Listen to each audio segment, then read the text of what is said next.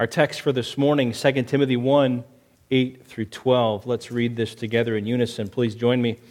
Therefore, do not be ashamed of the testimony about our Lord, nor of me, his prisoner, but share in suffering for the gospel by the power of God, who saved us and called us to a holy calling, not because of our works, but because of his own purpose and grace, which he gave us in Christ Jesus before the ages began and which now has been manifested through the appearing of our Savior, Jesus Christ, abolished death and brought life and immortality to light through the gospel, for which I was appointed a teacher, an apostle, and teacher, which is why I suffer as I do.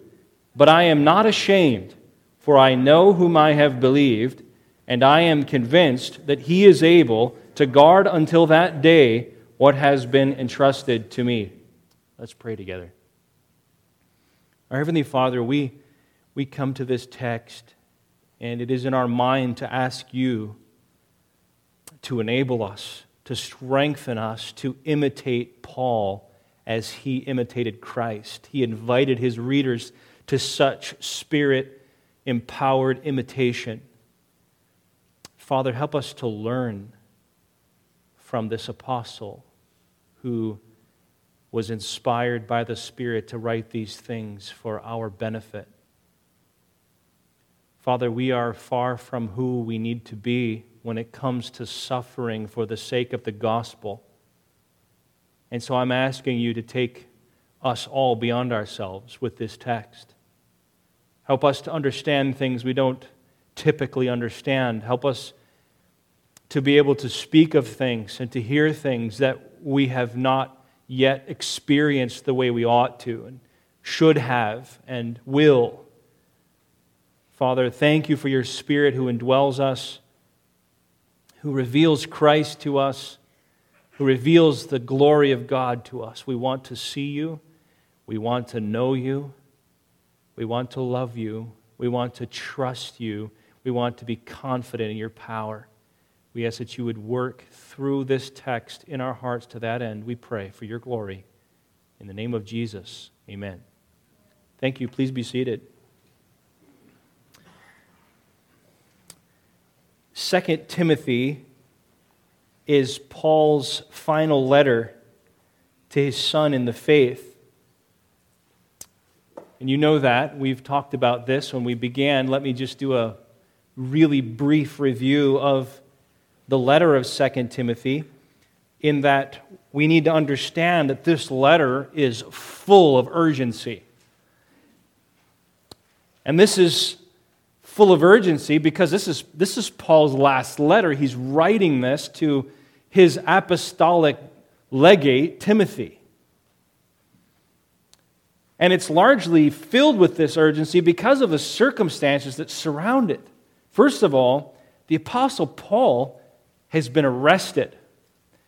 He is in prison for the last time. He's in the Mamertine prison in Rome. This is not a prison where people go to live a long time and then possibly get out on parole. This is the prison, prison of death row. There's one level to hold people for a short time, a lower level in which people die or are taken out to be martyred, decapitated, and so on. This is it for the Apostle Paul on this earth. And so he feels this great urgency to pass on to Timothy, his son in the faith, what is most important. Timothy, on the other hand, feels burdened beyond his strength by the ministry that has been entrusted to him. He's grieved by Paul's departure. He's facing Christian persecution.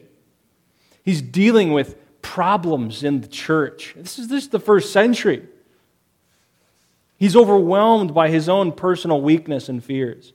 And so Paul is writing this letter because Paul is keenly aware that God has appointed Timothy. He was there when the prophecies were made about Timothy, when the elders laid their hands on Timothy and he received gifting and the appointment to, to the ministry. He's aware of God's appointment of Timothy to the work to the churches for the sake of the gospel, for the honor of God in the world. And Timothy's divine appointment is critical in Paul's mind because he's leaving. Paul is leaving the earth. And so, through this letter, Paul is spiritually laboring to prepare Timothy, to prepare the man for what's coming, to preserve the gospel in the world through Timothy, even in his teaching. He's he wanting to perpetuate godly ministry and for the praise of Christ. Now, one of the important elements, one of the most important elements of Timothy's preparation that Paul takes up in this letter is how to endure suffering for the sake of the gospel. This is a major theme in this second letter. You will see the theme in every chapter referred to. I want, you to point, I want to point out to you some of these references. First, Two of the verses are in the text that we're going to look at this morning. Look at verse 8. He says, Do not be ashamed of the testimony about our Lord, nor of me, his prisoner, but what? Timothy, I'm inviting you to share in suffering for the sake of the gospel. Isn't that interesting command? Share the suffering of the gospel. Share this. Take your share in the suffering of the gospel. Verse 12. Paul explains that his ministry with the gospel is why he suffers as he does. Chapter 2, verse 3 Share in suffering, Timothy, as a good soldier of Christ Jesus. Chapter 2, verse 9. Remember Jesus Christ, verse 8 says, risen from the dead, the offspring of David, as preached in my gospel, for which I am suffering bound with chains as a criminal. Chapter 3, verse 11. Timothy, you have followed my persecutions, my sufferings. Chapter 4, and verse 5. As for you, always be sober minded, endure suffering, do the work of an evangelist, fulfill your ministry And in our text for this morning, the main idea really truly comes right here in verse 8. Do not be ashamed of the testimony about our Lord, but share in suffering. So, if I could summarize the main point here for these verses, I would say it this way simply to you as our, as our, our body of Christ Do not be ashamed, but share in suffering for the gospel. Again, I find this so interesting because it's actually a command. Share the suffering. That should make you wonder well, how do I share in the suffering for the gospel? Don't be ashamed. Before we dig deeper into this text this morning, I wonder if we truly realize how much we need this text. I want to I want to reason with you a little bit. I want you to, to not feel so distant from this text. Does a text about suffering shamelessly for the sake of the gospel sound like one that you can apply to your life? I think of first or second Timothy chapter 3 verse 12 and you can turn there. I, have it written right here in my notes. I'm going to read it to you. It says, it's, it's a riveting verse. 2 Timothy 3:12 says, "Indeed, all who desire to live a godly life in Christ Jesus will be persecuted." I don't know of a more convicting verse than that. All who desire to live a godly life in Christ Jesus will be persecuted. Now, to be persecuted in that verse means anything from being mistreated to being hostily chased for the sake of your life. All of those meanings reasonably fall within the range of that word, persecuted. And in this context, it is persecution on account of being a bearer of the truth and a speaker of the truth especially the gospel. So if Paul says that all who desire to live a godly life in Christ Jesus will be at least mistreated on account of the truth, what does it imply then if we have never experienced mistreatment on account of the truth? What does that mean? One of two things must it must imply. One, either you're not desiring to live a godly life in Christ Jesus, or you're not actively speaking the truth of the gospel to others. As Jesus put it, you are living with your candle under a bushel. Ah, ah, that convicts me.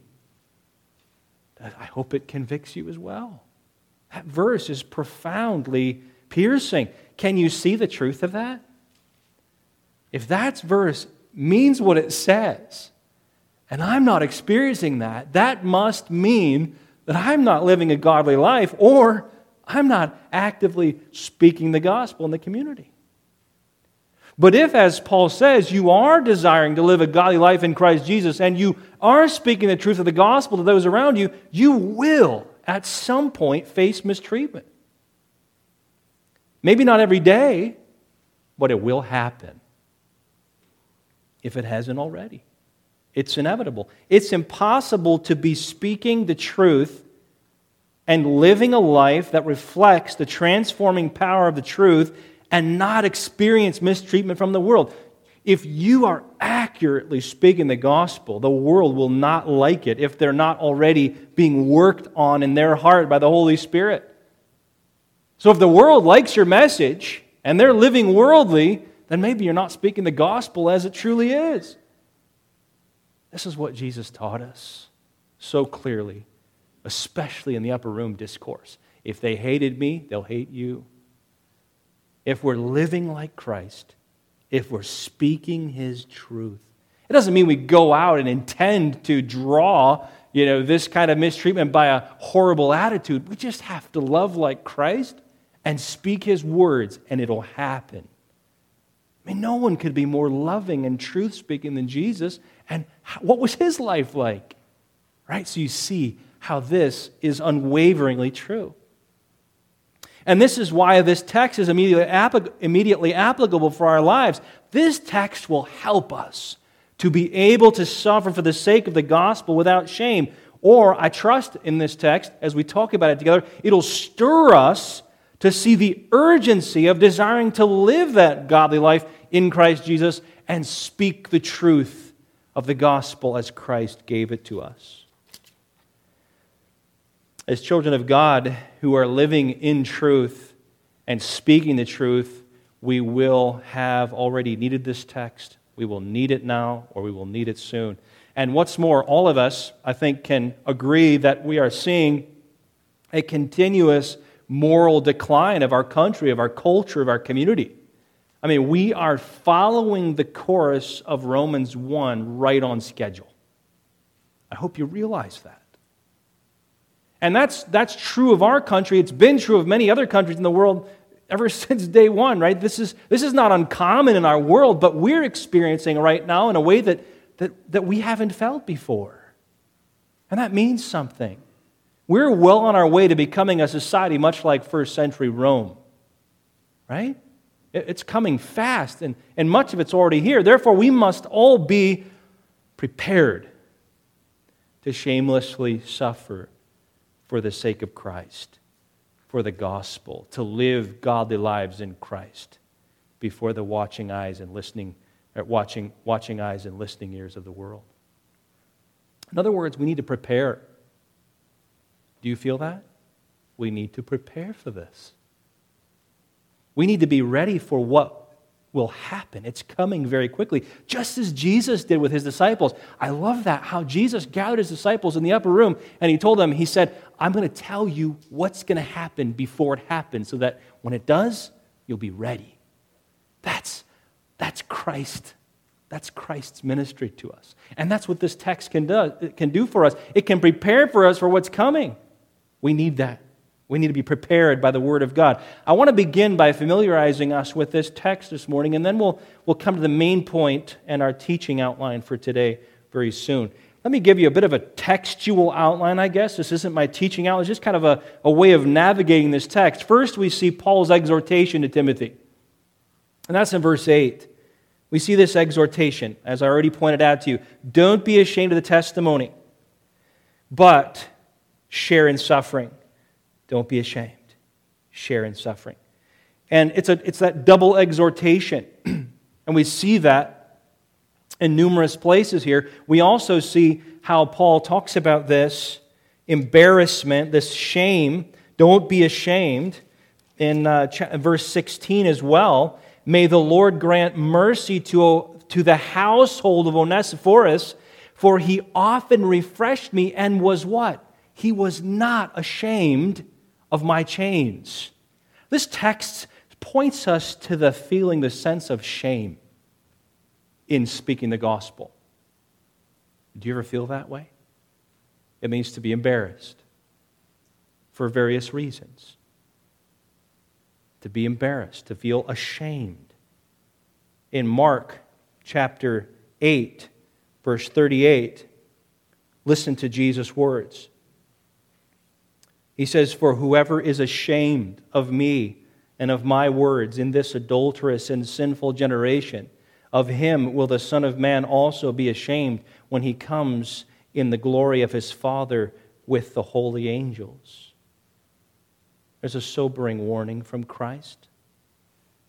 Jesus Christ spoke of the example of that sort of shame in John chapter 12, verses 41 through 43. There were actually Pharisee leaders of, Jew, of the Jews who embraced Christ and believed in him, and yet they were afraid of making that public because they were afraid they were going to be put out of the synagogue. They were going to be rejected by the other Pharisees.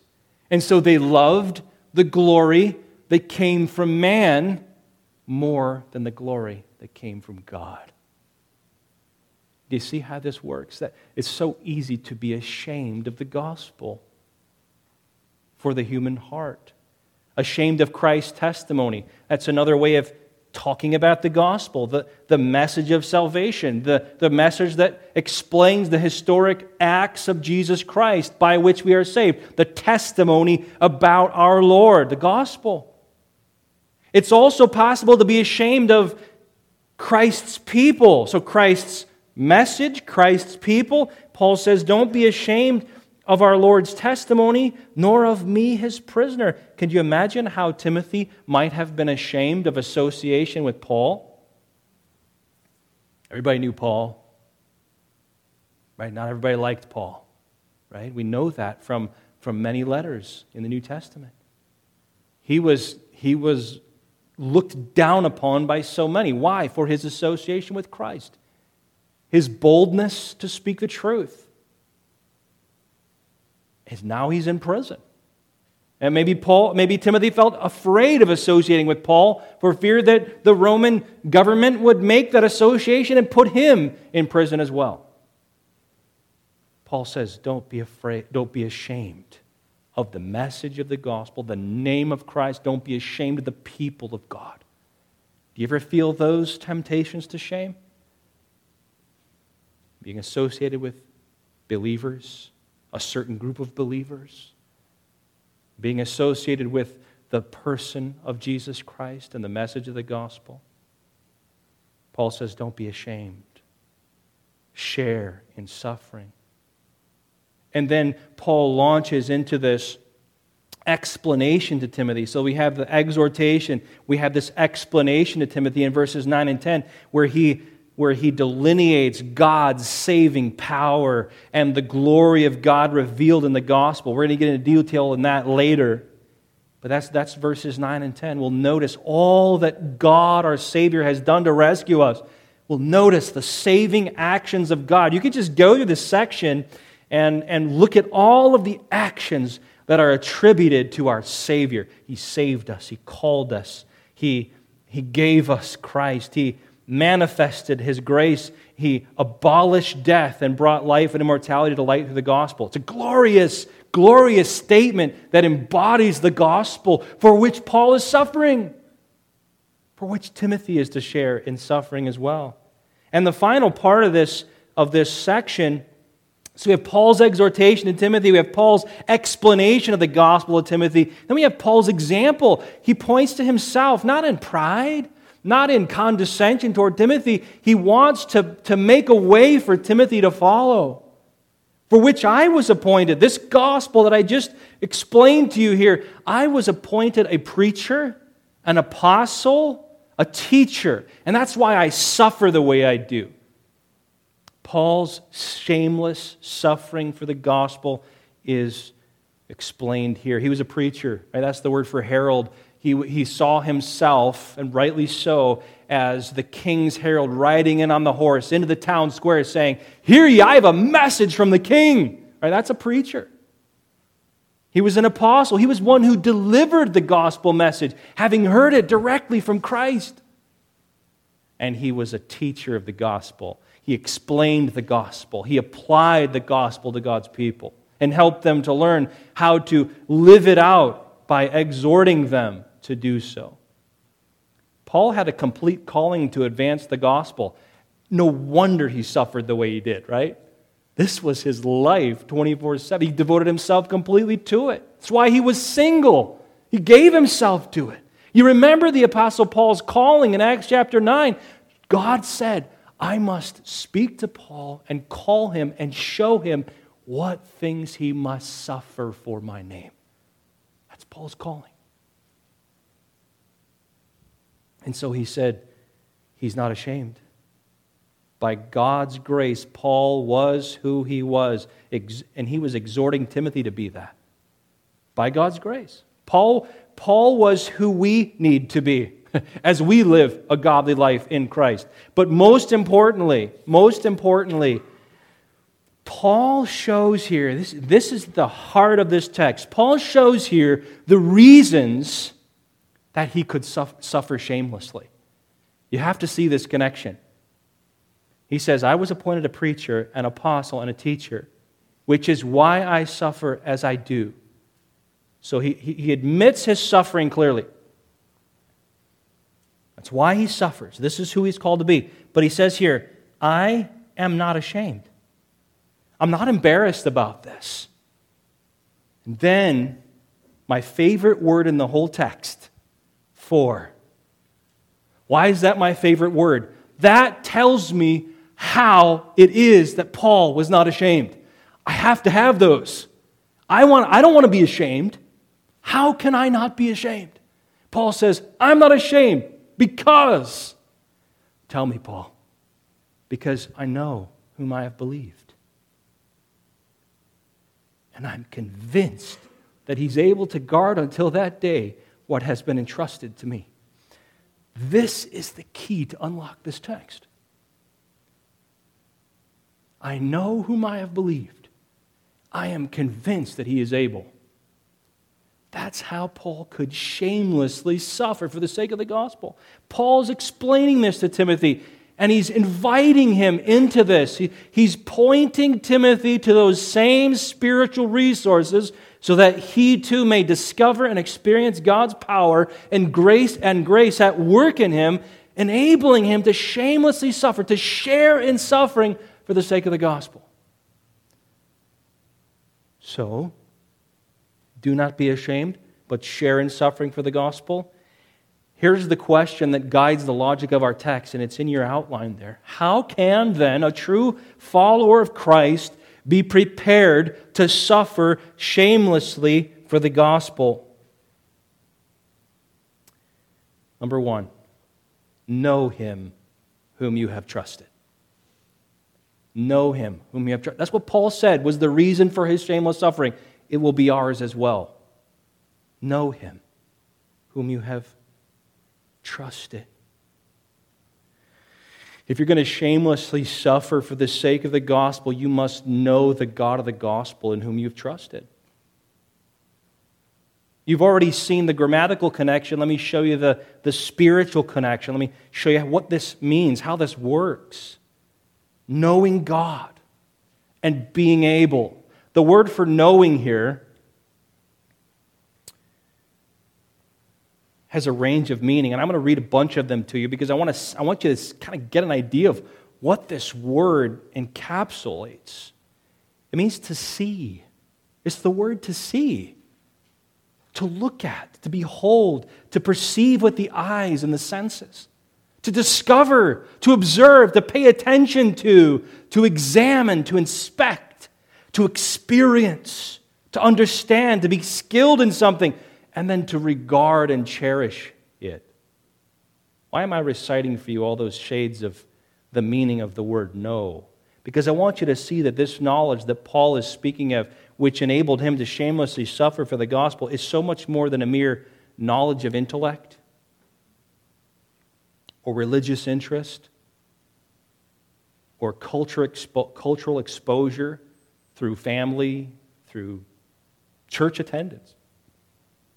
This is a personal knowledge that Paul has of God, an experiential knowledge, an intense and intimate knowledge of God. This is a knowledge from personal discovery and examination, a knowledge from attentive observation, a knowledge that moved Paul to regard and cherish God, his Savior, above all else. So if we don't have that kind of knowledge of God, we won't be able to shamelessly suffer for him. Paul knew God as Savior. Think about it. He had seen him, Acts 9, on the road to, to Damascus. Seen him. He had been humbled by him, convicted, changed, delivered.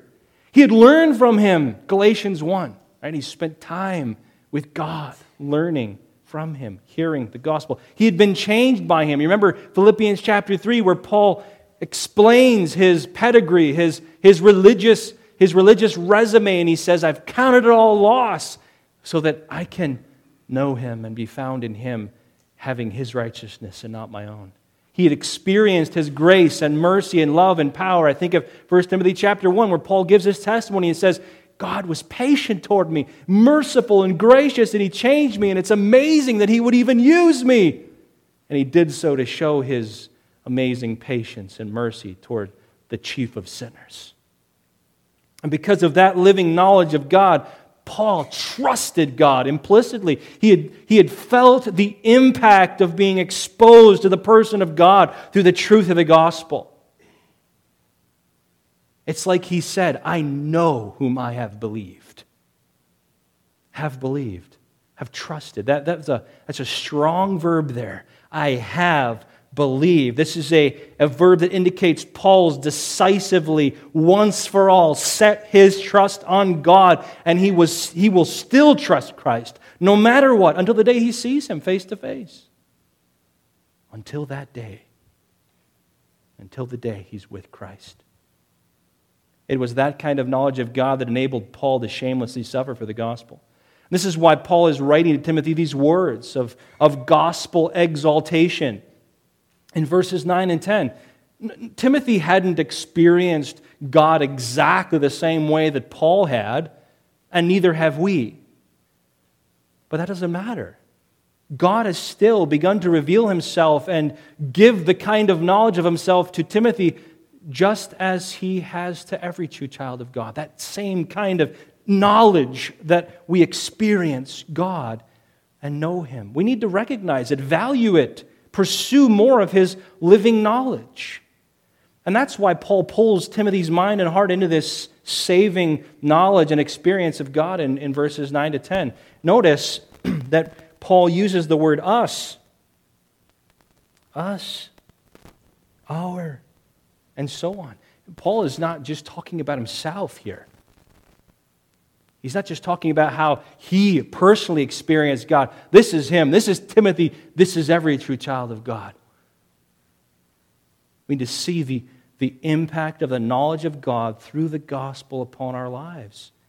These verses sound so much like those sections of Paul's writing in which he is carried away in doxology because he's so overwhelmed at the glory of God in the gospel. Paul is joyfully proclaiming the glorious reality that we have seen the glory of God through the gospel. We've experienced this. We, if you are a child of God, you have experienced what Paul is talking about, verses 9 to 10. You need to realize it. It's like he prayed in Ephesians chapter 1 God, enlighten us to what you've done in our lives. That we can know your, have your knowledge in a greater degree and understand what you have, how you have worked in us. We've experienced this salvation. We've trusted and found faithful this God of the gospel. And because this is who God is, we must decisively come to trust and cherish him above all else. And this is why Paul was able to shamelessly suffer. And that's true for all who will desire to live a godly life in Christ. Let's look at Paul's overview of the gospel in verses 9 and 10. First, in the gospel, we see the God who saved us what did God save us from? What did God rescue us from? God, in His great saving love, came and rescued us from the sentence to which we were bound eternal wrath of God for our sin. And God saved us from that. He, he took us out of slavery to sin. Do you realize that before you came to Christ, you could do nothing but sin? Just choose your brand, right? You could do nothing but sin. Every thought, every act was selfish and, and idolatrous in some way. And now we're delivered. We can actually walk and be pleasing to God. We can know His pleasure through Christ. He's delivered us from self righteousness. It's such a bondage to, under, to think in your mind that, that you must please God by what you do. And to know the hopelessness and despair of that year after year after year, and the fear and the dread and the doubt that comes of being bound to self righteousness. And God came and He saved us from that. And He showed us that His righteousness is sufficient. He gave us the faith to trust in Christ alone. He saved us. Think of the work of the Spirit that opened your mind to it. How many cannot understand it? cannot grasp it. Not that they cannot understand the words on the page, but they do not understand the, the humility of it, the self, the self debasement of it, that they need Christ. That's, that's an understanding that only Spirit can give. He saved us. I think of Ephesians 2 1 through 5, where we read that we were dead in our trespasses and sins. We were we were children of wrath. We were bound to follow the way of the world and selfish worldly ambition. But God, being rich in mercy for the great love with which He loved us, even though we were dead, made us alive together with Christ. If we could only see the greatness of spiritual resurrection, how much it would move our hearts to love and trust this God who saved us. And that's what Paul prays, that we would see it more and more. Titus 3, he saved us. Not because of works done by us in righteousness, but according to his great mercy, by the washing of regeneration and renewal of the Holy Spirit. He saved us. He called us.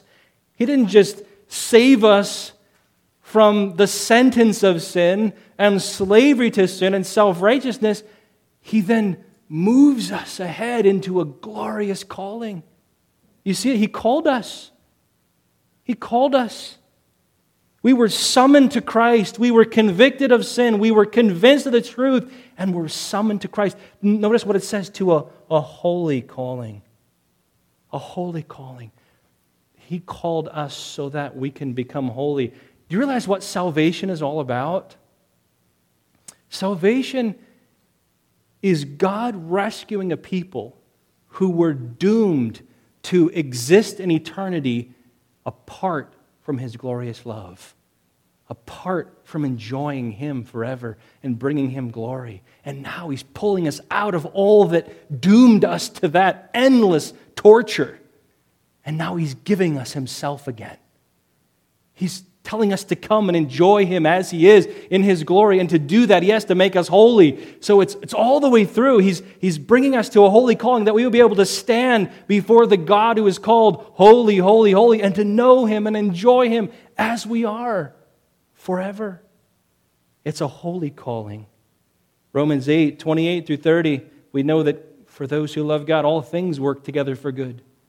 To those who are called according to His purpose, And then he justifies us and calls us. He summons us to believe the gospel. He justifies us. He glorifies us so that one day we can stand before him like his son and enjoy his love forever. It's a holy calling.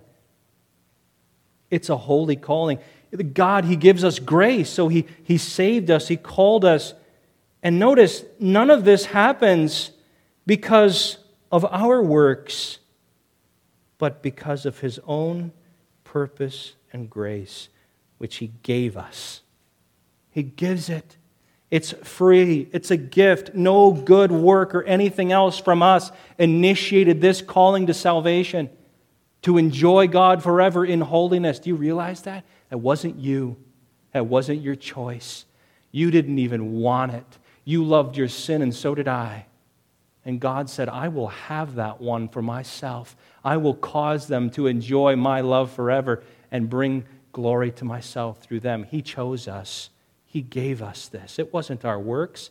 It wasn't his it wasn't our doing. It was his own purpose and grace. No, and we know this is true because it says that he gave it to us not on our goodness and our merit, but in Christ, by uniting us to Christ and giving us all the riches of salvation through Christ. Christ's life and death and resurrection and our union with Him gives us all that saving power and work so that we are raised with Christ and are treated as if we were Christ by the Father. And when did, when did God do that? Before the world, before the ages began. We know it wasn't us. We weren't there. We were only in the knowledge of God. It was His doing from the very beginning. For by grace you have been saved through faith. This isn't your doing, it's a gift of God, not a result of works that no one may boast, but you're His workmanship now, created in Christ Jesus for good works that He has prepared beforehand that you should walk in them. And you know what? God, God accomplished all that He said He would to bring our, our, about our salvation when He made manifest His grace. He gave us this grace in Christ, and that grace is now manifest through the appearing of our Savior Jesus Christ. God brought it all about how? By sending His Son. That's how He brought about His his gracious purpose. That's how he was able to call us and save us apart from our works in the manifestation of Christ. He unveiled his saving plan when he sent the Son, the eternal second person of, of the Trinity, became man, took on human nature, took on the nature of a servant, lived under the law of God to earn our righteousness obeyed the Father perfectly, even to the point of death, and even death on a cross. Jesus did all this. He did all this. I think of Titus chapter 2 in verses 11 through 14 speaks like this. Paul writes, For the grace of God has appeared. What does he mean by that? Christ, right? Christ came and he was full of grace and truth. The grace of God has appeared, bringing salvation for all people, training us to renounce ungodliness and worldly passions and to live self controlled, upright, and godly lives in this present age, waiting for our blessed hope, the glorious appearing of our great God and Savior, Jesus Christ, who gave himself for us to redeem us from all lawlessness, to purify for himself a people for his own possession who are zealous for good works the appearing of Christ brought all this about.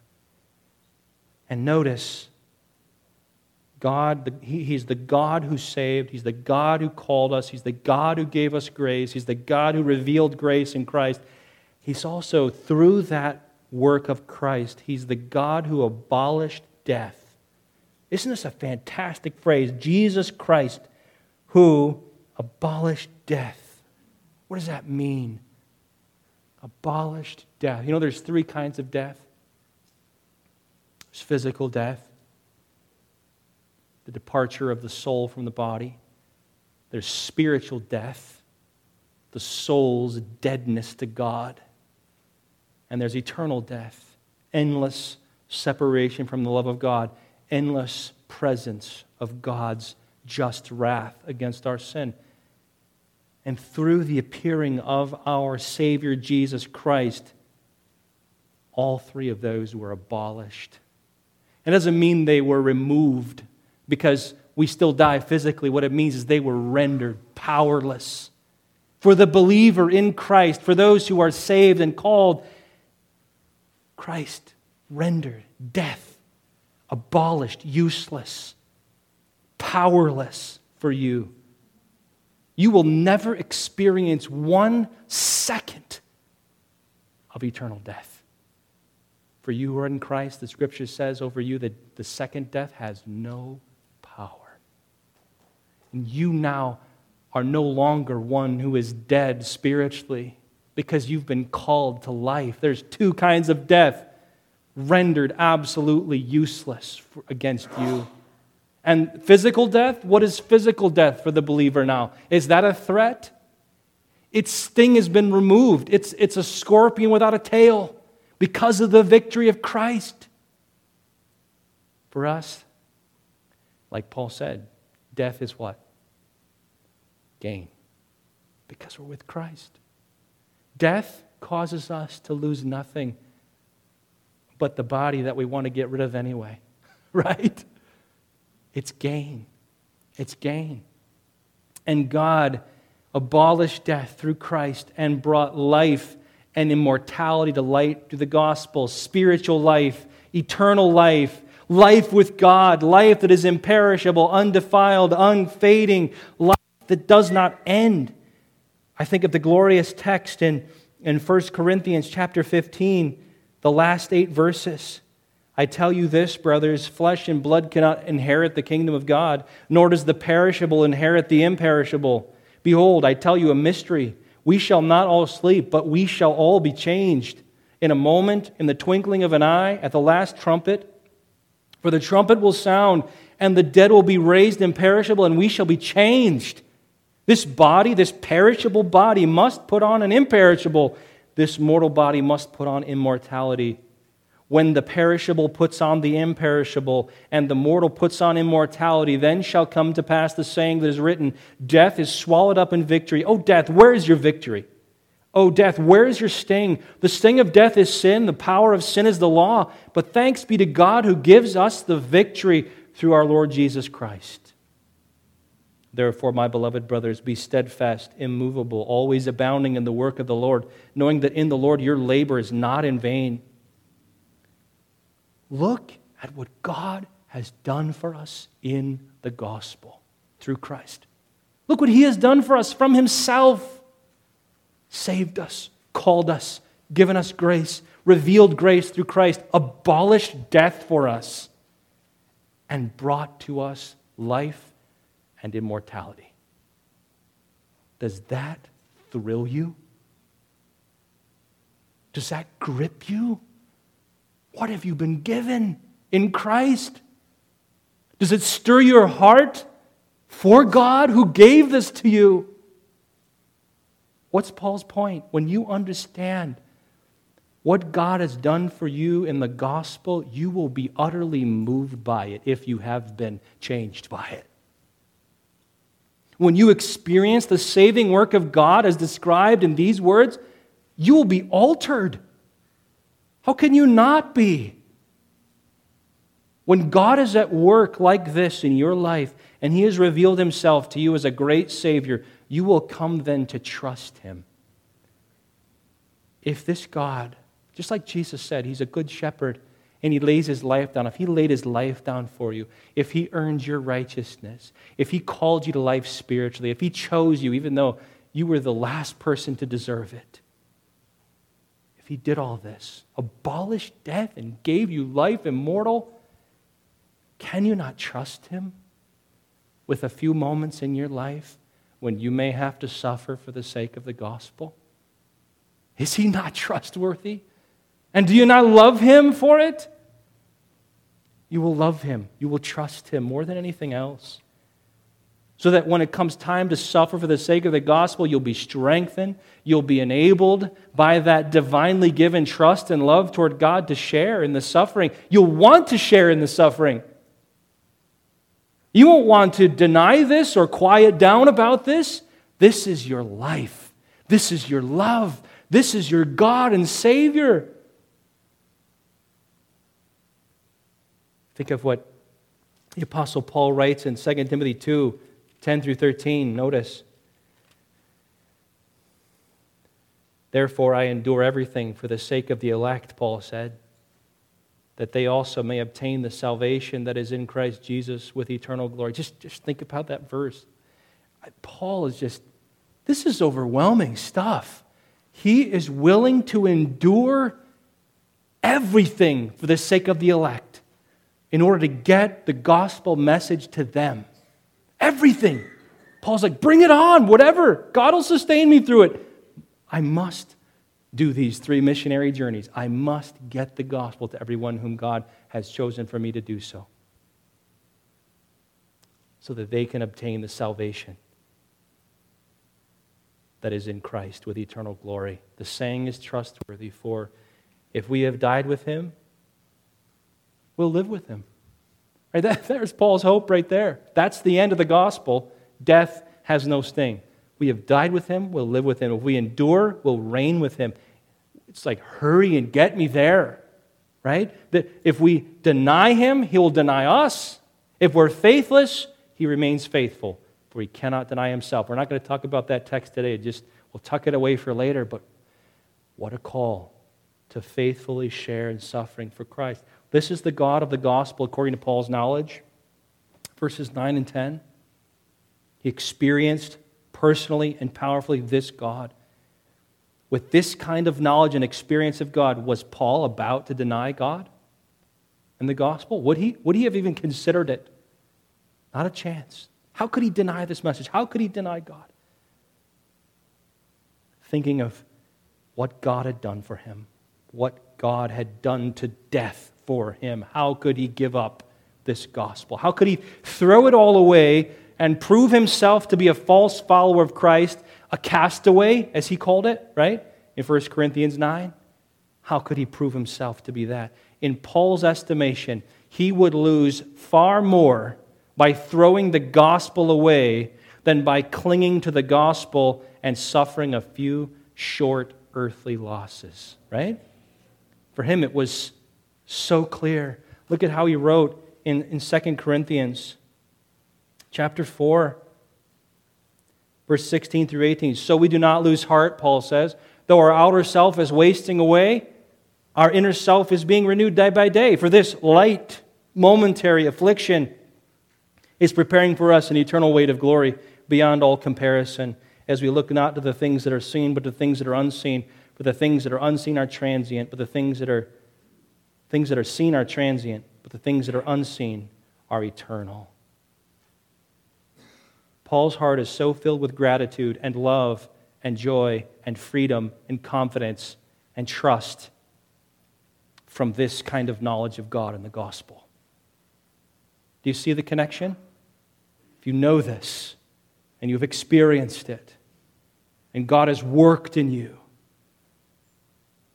it will enable you to be free and love and trust God even in the moment of suffering as well. Paul points Timothy and all of his readers to the same powerful love for God and trust in God through knowledge of God in the gospel. That's why he said, I know whom I have believed. Now, this is not to say that a true child of God will never falter in shame right? I can't say that. Peter faltered, didn't he? And Christ restored him lovingly. And remember what he asked him Peter, do you what? Do you love me? That's the issue. If you know him, in whom you've trusted, like Paul is talking about here, and you've experienced him, you will love him so that you won't, you won't be able to shamelessly or shamefully deny him. Thomas Cranmer faltered, you know, the, that English Puritan. Such pressure came upon him from, from Mary, Queen of Scots, and he signed in private a recantation of the Protestant Reformation. And then he was required to publicly talk about that. And before he got to that public proclamation of his own recantation, he recanted his recantation. He couldn't do it. And he put his hand in those flames first, right? The hand that signed that recantation. You see, that's what, that's what God does. That, if a true child of God does falter and fold in shame, denying the gospel rather than suffering shamelessly for it, Christ will graciously and lovingly restore them, just like he did Peter. We should expect that. He will mature their love and trust toward him. They will come to be more ashamed of their denial than they are to speak the gospel. That's what God does for the faltering child of his. So, dear brother and sister in Christ, do you know him whom you have trusted, like Paul's talking about here? Are you so gripped with the knowledge of God and the gospel that you can shamelessly speak the gospel and share in suffering? Has the knowledge of God so gripped your affections? Has the experience of God in your salvation transformed you so that you love God for it? Do you trust God because of the work of the gospel and you know that it will not fail you even in suffering, even in death for the sake of the gospel? Do you trust God because of who He is and how He has revealed Himself to you in His saving work? We will not be able to sh- suffer shamelessly for the gospel unless we have this kind of loyal love and tenacious trust toward God that comes only from having a personal, intimate, experiential, life changing knowledge of God through the gospel. I think that's what Paul is saying here. I know whom I believed. Do you see? Well, how do we acquire that? I'll save my second point for next week. How do we acquire that? We'll just close with this. How do we get that kind of knowledge that so grips us and changes us and makes us shameless because we're so filled with love? You're not ashamed to defend someone you love. In fact, you're glad about it. That's, that's the way we are reflecting the nature of God. Well, all I can say is God gives it. There's no recipe for this, right? God must give it to you. He must give it to all of us. This isn't something mystical, it's something real. He gives it to us through salvation. He gives it to us through the gift of the Holy Spirit. He gives it to us through the scriptures. He gives it to us through trials and testing and discipline and training. So if you want it, Seek for it with all of your heart. Ask God for it. Search for it through prayer and study of the Word and study of the gospel, and expect God to give it to you through stripping you of yourself and giving you Himself in return. Let your greatest passion and pursuit in life be to know God, just as Paul said, for example, in Philippians chapter 3 and verse 10 that I may know Him and the power of his resurrection and the fellowship of his suffering, being conformed to him even in death. Do you want that? You want that kind of knowledge of God and fellowship with God? Do not be ashamed of the gospel, but share in suffering for the gospel. Believe it, live it, speak it. How do we do that? you have to know him in whom you have believed. And secondly, to be convinced of his power. But we'll look at that next week. Let's stand together and we'll pray.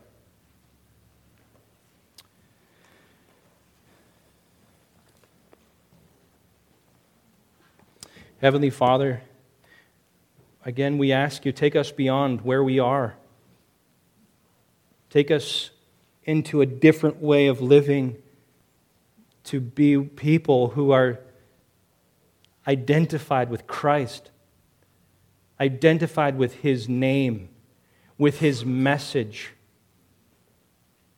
to speak the gospel to live the gospel. And in so doing, we will share in suffering. And so, Father, prepare us for that by having such a, a living, transforming, growing knowledge of you and your saving work in us through the gospel that, that we cannot be shameful of you. Father, we, we, we are learning to trust you as we grow in the gospel, in the knowledge of the gospel, and what you have given to us so graciously. If we have the gospel, we have life and immortality. So, how could we fear suffering? Nothing can keep us from you. Death only brings us to you. Father, prepare us for that day when we are called to give the message of the gospel and experience mistreatment. Help us to think of this text. Infuse into our hearts, through your Spirit, a love for you that will not deny you, a trust in you that, that will not fail to depend upon you.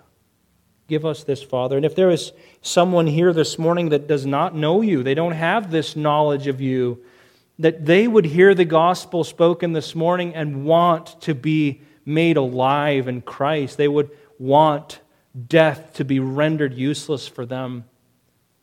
May they come to Christ as a humble child. We pray this in the name of Jesus. Amen.